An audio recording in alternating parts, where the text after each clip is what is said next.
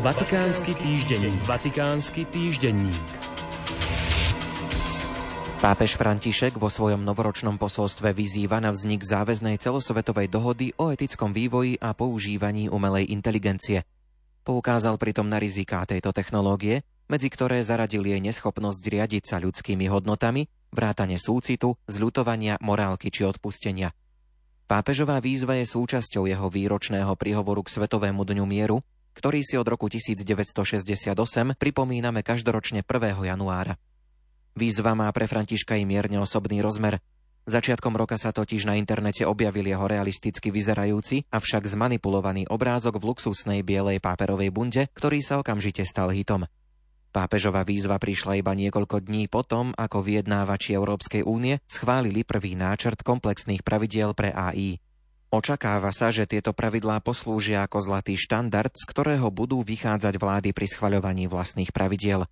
Pápež ocenil potenciál AI a technologický pokrok ako dôkaz tvorivosti ľudskej inteligencie – Zároveň však zdôraznil aj vážne obavy etikov a aktivistov za ľudské práva z toho, že sľubovaná revolučná zmena by mohla narušiť množstvo oblastí od umenia po demokratické voľby.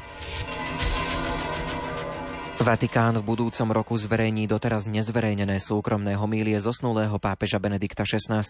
Vatikánske vydavateľstvo uviedlo, že má v úmysle vydať knihu približne 130 homílií, ktoré zosnulý pápež Benedikt XVI predniesol na súkromných nedelných svetých homšiach. Homílie zahrňajú 30 homílií prednesených v čase, keď bol Benedikt pápežom a viac ako 100 homílií prednesených členom jeho domácnosti po jeho odchode do dôchodku.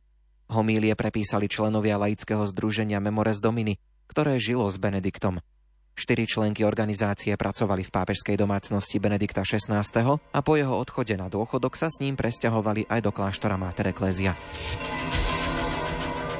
Pápežská pomoc v Afrike prispela k radostnému sláveniu Vianoc.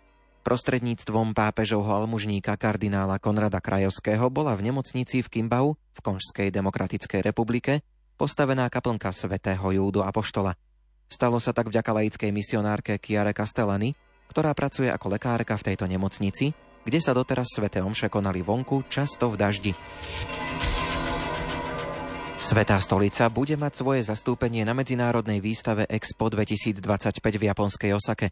Hlavnou témou výstavy je vytváranie budúcej spoločnosti pre naše životy, posilňovanie spoločnosti. Bude sa konať od 13. apríla do 13. októbra 2025. Sveta stolica sa vďaka spolupráci s talianským pavilónom predstaví na podujatí v oblasti kultúrnych podujatí a umeleckých diel.